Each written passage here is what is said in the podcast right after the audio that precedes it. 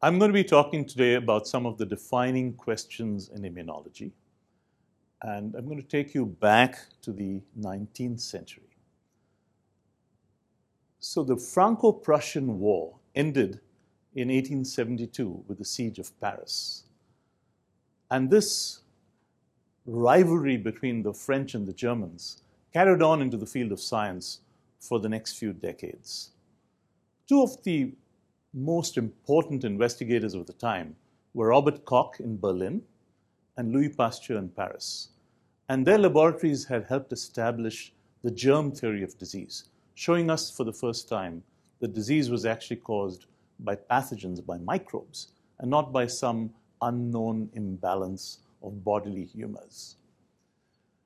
The pace of discovery was truly remarkable. To just cite one example, in 1884, Loeffler in Berlin described the bacillus that causes diphtheria. In 1887, Roux and Yersin in Paris showed that this bacteria secreted a toxin into culture supernatants, and this was a lethal toxin. In 1890, Brieger and Fraenkel in Koch's laboratory in Berlin showed that they could inject this toxin into small animals and show the, some form of immunity. Later that same year, also in Koch's laboratory, Shibasaburo Kitasato and Emil Behring chemically inactivated the diphtheria toxin, injected it into large animals in increasing doses, and showed the presence of a principle in the serum of these animals, which they called an antitoxin, which could neutralize the diphtheria toxin. Within a year of this, of this discovery, children who were dying, gasping for breath from diphtheria, were being miraculously saved by the injection of this antitoxin. Serum therapy caught on all across the world. This was a remarkable new form of therapy, which was the first scientific approach to actually treating a disease. A young man called Paul Ehrlich returned to the laboratory from Egypt, came back to Koch's laboratory.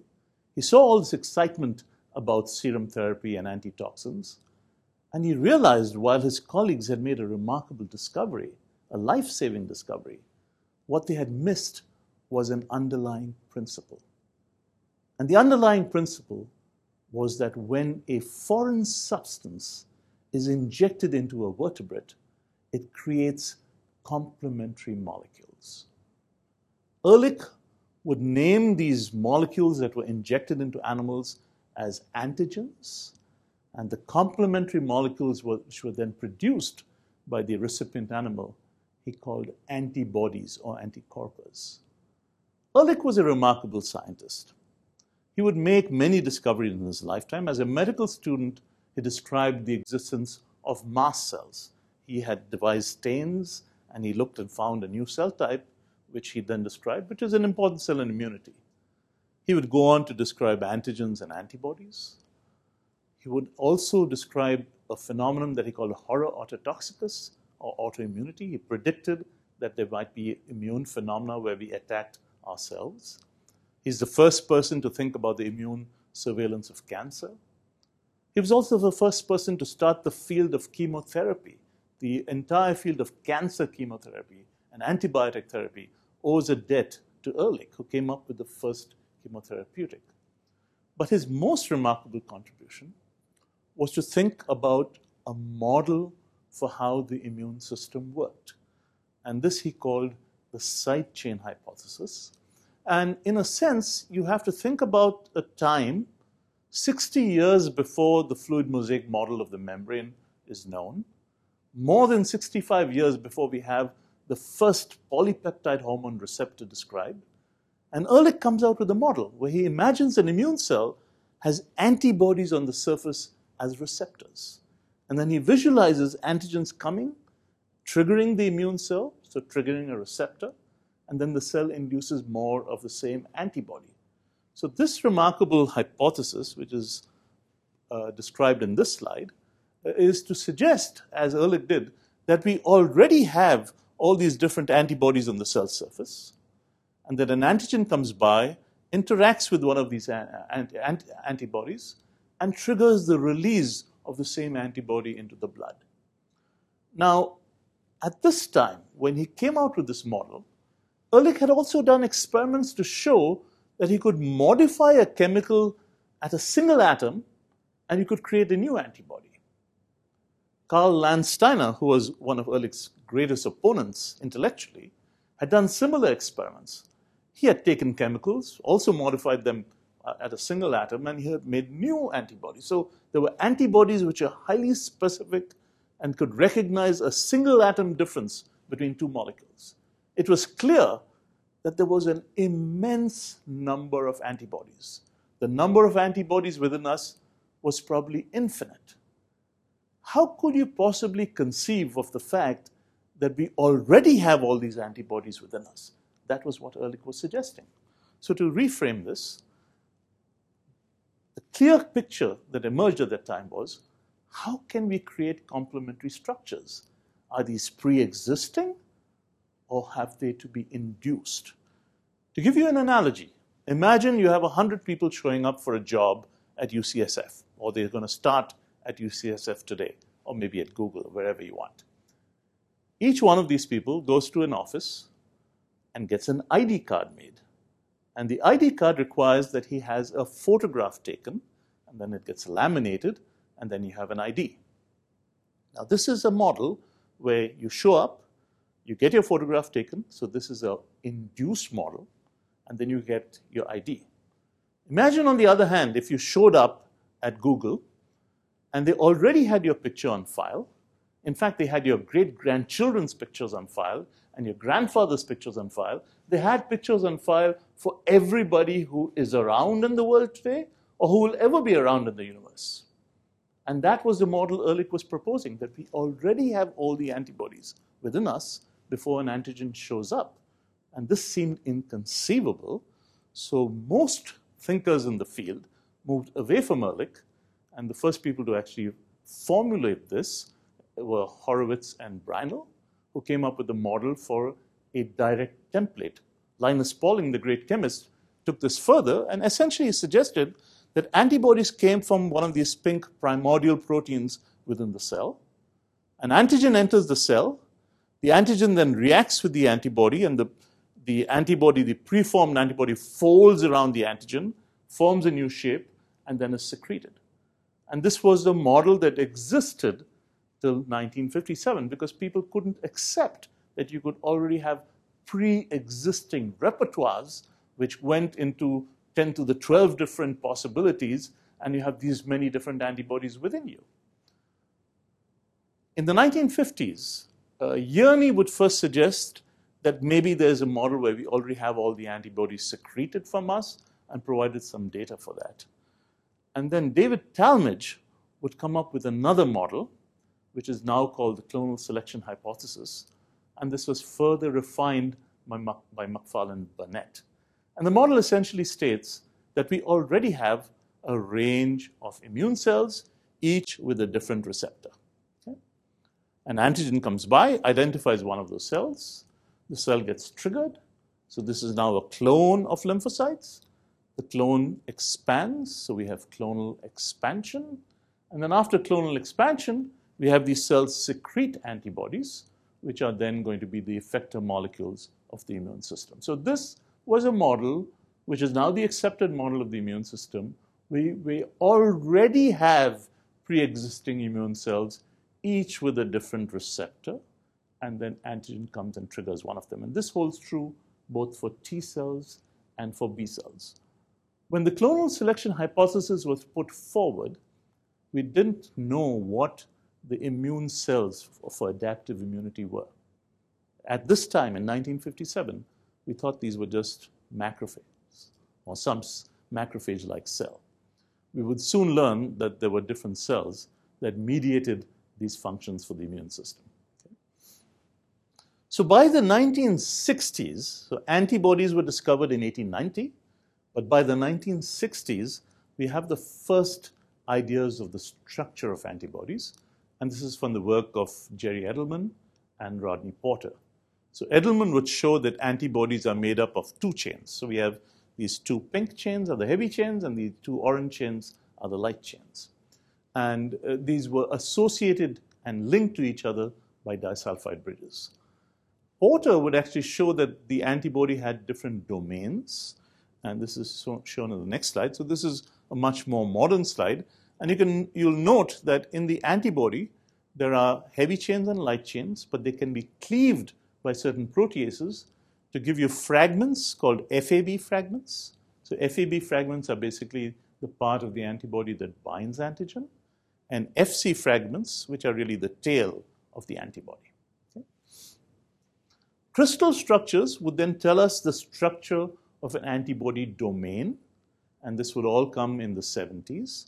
So if you looked at an antibody domain, so here we have a schematic view of a domain in which you can notice that there is basically a ribbon, so it's a beta sheet, which is folded over to form a beta barrel.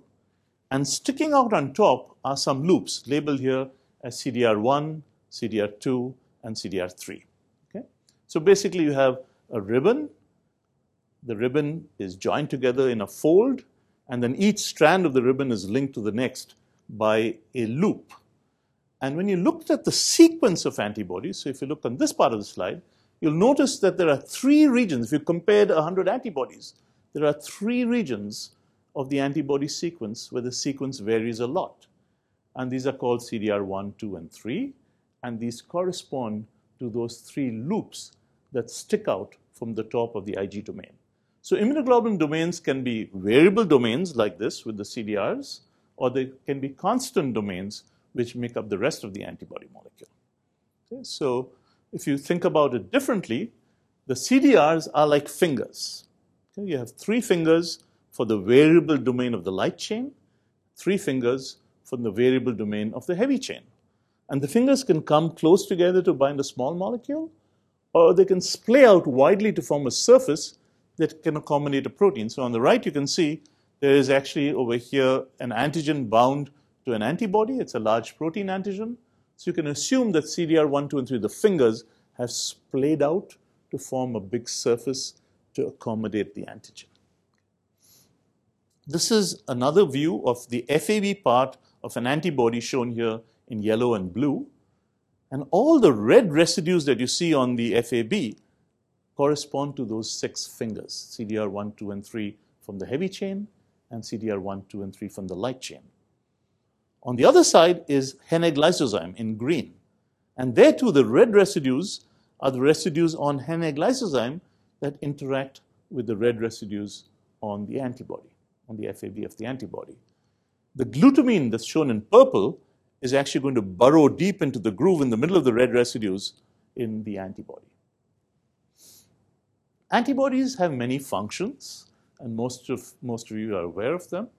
They can neutralize viruses and toxins. So neutralization means that the antibody binds to the virus or to the toxin and prevents it from entering our cells or binding to a receptor. Antibodies can med mediate opsonization. So opsonization really means that a pathogen might be coated with an antibody, and then a receptor on the phagocyte, which is for the FC part of the antibody, it's for the tail of the antibody, recognizes the antibody and ingests the pathogen. We call that opsonization. There's another phenomenon called ADCC. Now, in ADCC, you have a virally infected cell. An NK cell recognizes an antibody that's coating the virally infected cell. And that triggers a receptor on the NK cell, which then causes the killing of the virally infected cell. And so that's another function of antibodies, where the antibody coats the target cell and then an NK cell kills it. And then finally, one of the other functions of antibodies is mediated through complement. So the complement proteins can lyse a microbe, so this is over here, or fragments of complement can serve as opsonins and help internalize pathogens. And you can also have complement fragments which drive inflammation.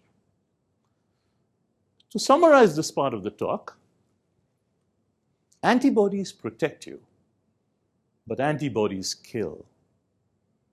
Autoantibodies can make you very ill. Antibodies coat pathogens, they coat the infected cell. With NK cells and phagocytes, they give those microbes hell. When antibodies fix complement, the shit really hits the fan. You'll be blown to bits, little microbe. Run away if you can. You take a set of beta strands, you get a beta pleated sheet. Fold the pleated sheet in two, then the barrel is complete. Clip it with a disulfide bond, and you have an IG fold, found even in archaebacteria. This domain is old.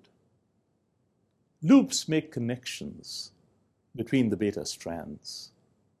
If you want to make an FAB, please use both your hands. The loops are like fingers. They stick out at the top. Complementarity determining regions, the cream of the crop. Three fingers from the heavy, three fingers from the light come together to create an antigen binding site. Bring the fingers close together, you get a cleft with a purpose. Splay the fingers widely, you get a protein binding surface. Antibodies protect you, but baby, antibodies kill. Autoantibodies can make you very ill. Or you Y shaped globular proteins with the name that Ehrlich gave if the good doctor could hear this doggerel, he'd be turning in his grave. The next question I'm going to turn to was long known as the God question, and God refers to the generation of diversity. It was impossible until the late 1960s to imagine how this question would ever be answered. The question essentially was this We know we have now about 20,000 genes, but we can make maybe 10 to the 14 different antibodies. If you believe that one gene gives rise to one polypeptide, how is this ever going to be conceived of being possible? How can you use a limited number of genes to give you proteins that can recognize 10 to the 14 different things? So this question boggled everybody's imagination. It became one of the central questions of biology because no one could understand how this could actually happen. And this question remained so mysterious that it was assumed, I think this was assumed by the early 1970s, that it would be one of those things that would never be solved. We would never know the answer. So it was a religious question. Okay? Now, we did have some idea about antibody structure. I told you that Porter and Edelman had come out with the structure of two heavy chains and two light chains, and the existence of light chains was understood. There were plasma cytomas. So Henry Kunkel's lab at Rockefeller had described a lot of plasma cytomas. These are tumors that make a single antibody. So there, were, there was the ability to have a pure antibody, a pure light chain to try to sequence it. But by the early 60s, people still couldn't sequence an entire light chain protein. I mean, insulin had been sequenced, but this was a difficult task. And many groups were trying to sequence light chains. Now, Edelman, his mentor was Henry Kunkel, and Kunkel and Edelman didn't quite get along. And there was a great meeting that was going to be held in California in Warner Springs. I mean, to me, it's like Woodstock when I think about Warner Springs. And everybody who was anything in biology, from Seymour Benzer to Chris Anfinsen, everybody was invited to come and discuss and describe to others what they could think about how we created diversity in the immune system. So Mel Cohn was the organizer of this meeting, and he got a call from Rodney Porter, who is in Oxford. And Rodney Porter made this call saying, There's this postdoc at Rockefeller. You don't know who he is, but I've heard about his existence from Henry Kunkel. And this postdoc actually was with a, worked with a friend of Kunkel's called Lyman Craig. And he said, You should call him. His name is Norbert Hilschmann and he'll have something interesting to tell you. Call him to your meeting in Warner Springs. So at Warner Springs, uh, many people went and presented their knowledge, what they knew about antibody light chains. They had peptide maps. They couldn't quite figure out what the maps told them. They didn't have the sequence of a light chain. The heavy chains were too difficult. They were too big. And then there was this talk from Norbert Hilschmann, this unknown person, never seen before never heard of before. He shows up and he gives his talk. And on his first slide, these days, those days they had real slides, he showed the complete sequence of two antibody light chains. Okay? So we have two antibody light chains.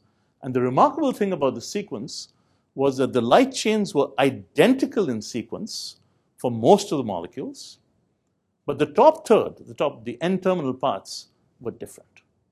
This was a remarkable finding. Everyone was excited. For the first time, there was some sense about how antibodies differed from each other. Okay? Uh, people stopped Hilschmann. They asked him to go back to his earlier slides, but Hilschmann did not. He moved rapidly through the rest of the slides. He was not collegial, and he left the meeting. And that's probably the reason why he was not the third recipient of the Nobel Prize along with Porter and Edelman, because he made a remarkable discovery. But Hilschmann disappeared from public view.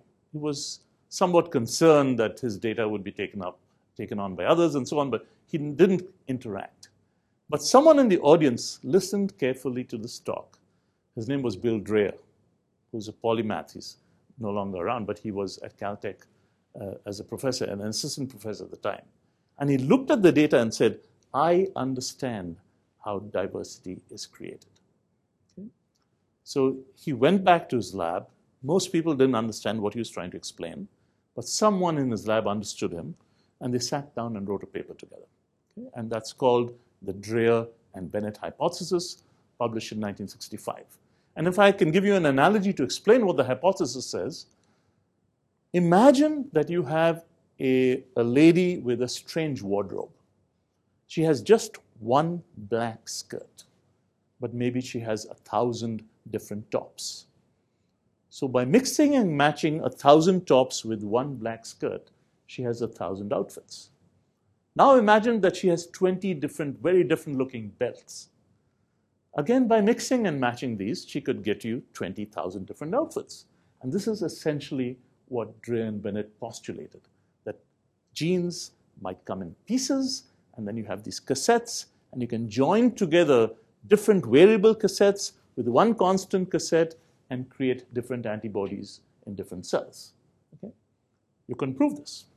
It was impossible to prove this at the time. The recombinant DNA revolution hadn't occurred.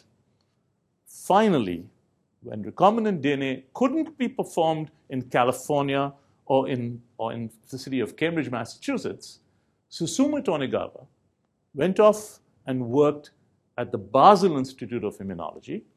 And he did the crucial experiments to show that immunoglobulin genes come in pieces. This is just a southern blot showing that DNA is of a different size. Uh, so the DNA for the antibody genes is of a different size in all cells other than B cells. So in a liver cell, it's different from B cells. And he did a slightly different experiment, but I'm using the southern blot to, to show you this, to show you that DNA had been cut and joined, and something had been done to it in a B cell. And this was Tonegawa's big discovery. Okay? So when you look at immunoglobulin genes, we now know that these genes come in pieces. We have a whole range of V segments, and then we have D segments and J segments. So we have these different segments for the heavy chain. For the light chains also, we have V segments and J segments, and these can be joined together in different cells. So now I'll illustrate this in the next few slides. So this is the big picture view. You have a bunch of V segments, D segments, and J segments upstream of a constant region segment. And then these we're going to join together one V, one D, and one J to create an antibody gene. And then at the junctions between the V's and D's and D's and J's, we can add or remove bases and create some junctional diversity. And then when this DNA is transcribed, you're going to get a messenger RNA which actually has this rearranged DNA encoding the variable part of the antibody. And this is what's going to give you your antibody gene. Okay? So again, this is another view of light chains where we have only V segments and J segments. So now the V's are going to be joined to the J and seen below, you have V kappa 29 joined to J kappa 3, and that creates a VJ uh, exon, and that's going to be upstream of the constant exons and give you a kappa light chain, for instance. Okay? This is a view that Tonegawa looked carefully at the sequences of the antibody genes. And what he was trying to ask was, how do you know where to cut?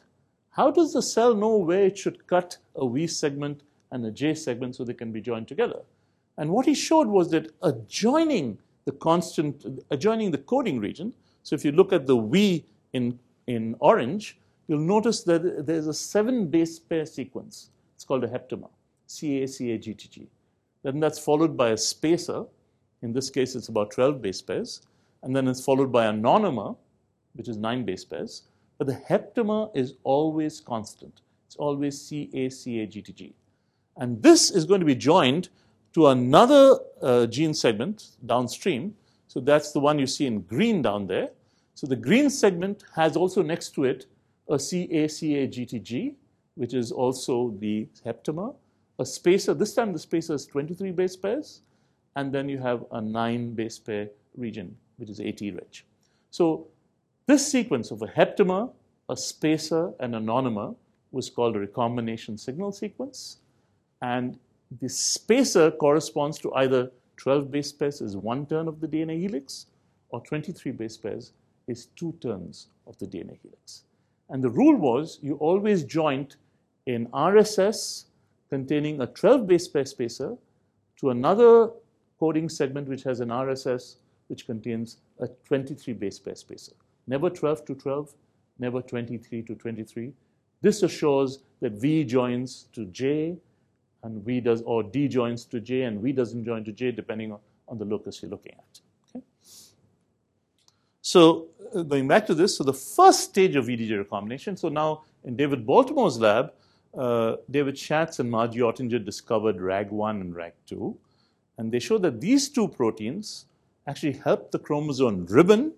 So the first step of VDJ recombination, which requires RAG1 and RAG2, is it allows the chromosome to ribbon between the two segments that are going to be joined.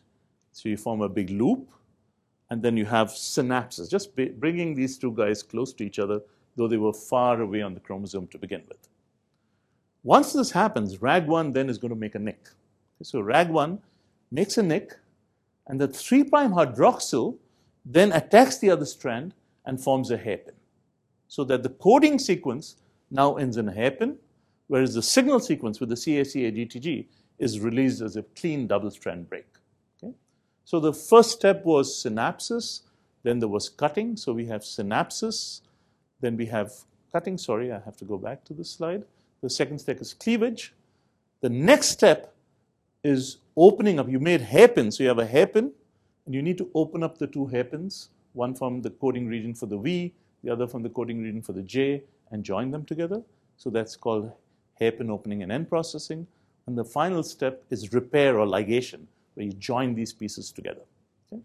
So just to explain what happens in junctional diversity, you have two hairpins. An enzyme called Artemis cuts the hairpin maybe eccentrically. So now you have a flap created where you have DNA from the bottom strand going to the top strand after the flap is created. Polymerase fills in, so now you filled in the gap. So those added nucleotides are called P nucleotides. So they were created in a templated manner. And then at the blunt ends, we have another enzyme called TDT, terminal deoxynucleotide transferase, which can add additional bases. We call them N nucleotides. So now the two hairpins, instead of just joining them together, we actually created more diversity at the junction. So even if you join the same V and the same J in two different cells, the junctions are going to be different. Okay? So I'm going to summarize this part of the lecture. CACA-GTG, the generation of diversity, a one-turn J kissed a two-turn V. They were brought into proximity by that lovely couple, RAG1, RAG2. RAG1 says, I'm going to cut you. A pair of genes the rags do pick. At each heptamer, they make a nick. The 3' hydroxyl then must bend to make a hairpin at the coding end. Artemis cuts the pretty hairpin. TDT puts in regions in. It's time to shut the DNA door, bring in XRCC and ligase 4. CACA-GTG, the generation of diversity. Now you know your GOD. Next time, all of immunology. So if you go back and think about B cell development in the context of understanding VDJ recombination, we can understand that we have an early stage called a pro B cell. So the pro B stage, you start to rearrange the antibody genes, and you start with the heavy chain. By the large pre B stage, you have completed the rearrangement of the antibody heavy chain gene. And you're going to form a structure called the pre BCR. I'll come back to that. Then the cell is going to go on eventually to become an immature B cell with IgM on the surface, so it has heavy chain and light chains. This cell is going to emigrate from the bone marrow to the spleen and then become a general garden variety follicular B cell. So, one important checkpoint during B cell development is called the pre BCR checkpoint. So, when you go through VDJ recombination, you reach this point where you become a large pre B cell. The large pre B cell is the cell that has correctly rearranged the antibody heavy chain gene. You know, when you add these bases to the junctions, you can go out of frame. So only roughly half the cells are going to do this right. So the cells that have done it right on one chromosome are going to make the heavy chain protein. They're going to make something called the pre-B receptor. And these cells are going to survive and expand and become a huge population of selected pre-B cells. Each one of them will then, go, will then go on to rearrange a different light chain so that you now have B cells which are heavy chain and light chain. And the pre-BCR checkpoint is very important in the context of B cell development and disease. Okay? So the pre-BCR, so when the heavy chain is made, it associates with something called surrogate light chains, which will be described in a subsequent lecture in some detail. And it associates to form a receptor. And this receptor signals constitutively. The moment it's made, it's not looking for a ligand. It's saying, you've done it right. You have the right reading frame. You deserve to live. So the signals cause the expansion and survival of the cell. It also mediates a phenomenon called allelic exclusion, which I'll describe later in a subsequent lecture. Okay? So finally, the last question I'm going to talk about very briefly is about self, non-self recognition. I'm going to give you a narrow view of this. So you create this diverse repertoire of B cells and T cells. Each sees a different antigen, but sometimes these are going to be self-reactive. In fact, about 75% of the time, they are self-reactive. So how do you get rid of the self-reactive guys? I'm blood group A. If I make a blood group A B cell, it has the potential to kill me. I need to do something about it. So one of the mechanisms that this happens during development is that at this immature B cell stage, you actually have this phenomenon of tolerance or central tolerance. And central tolerance in B cells is mainly mediated by a process called receptor editing. And what I'm showing you here is that imagine that there's this self-reactive B cell over there, which has this orange light chain. It sees a self antigen. Let's say that's a red blood cell with blood group A on it. It triggers the cell, and the cell then changes its light chain it no longer expresses the orange light chain. It rearranges a new light chain, so now it has the yellow light chain. And this combination of the heavy chain and the yellow light chain may be no longer self-reactive. This process is called receptor editing. It's a politically correct approach to tolerance. You just don't bump off the self-reactive cell, you allow it to reform itself. Okay? So uh, here you see in receptor editing, you notice that we have, let's say, V kappa 29 has rearranged to V J kappa 3. But if, I, if this cell were to edit, it might use V kappa 25 to go and rearrange to J kappa 2, something down, oh, sorry, J kappa 4, J kappa 5, something downstream of J kappa 3. And this would delete the bad light chain and bring in a new light chain. This could also happen on the other kappa light chain chromosome, or it could happen on a lambda light chain chromosome. So if a cell is self-reactive, it has a few opportunities to reform itself, make a new light chain, and become no longer self-reactive. So this is one mechanism of central tolerance, which is in B cells, this is a major mechanism. It's called receptor editing. The other mechanism is deletion. So if you look at a big picture view of what happens during lymphocyte development for B and T cells, we have assembly of receptors through VDJ recombination. Then cells go through an immature stage when they're like teenagers, where they have to be tested. And the ones which are self-reactive are going to be eliminated or edited, and that's tolerance. And then the cells are allowed to mature and become naive cells, go to the lymph nodes, and be ready to do battle with pathogens. So in this lecture, we talked about the three central questions that have shaped immunology. We first discussed the phenomenon of having pre existing or induced antibodies. How does a vertebrate actually make complementary shapes? And we described this phenomenon as being explained best by the clonal selection hypothesis, which is now an accepted fact in immunology. We then asked the question if you have these different immune cells, each with a different receptor, how do you create this incredible diversity? And we answered by explaining that this had now been explained by VDJ recombination. And finally, we asked if you have this incredible diversity, which can see almost every shape known to man, and in fact, any shape that might be created in the next century as well, we have receptors to recognize them. How do you get rid of cells which are self reactive? How do you mediate this phenomenon of self non self recognition? And we explained that in B cells, the major way this was done in central tolerance was through receptor editing.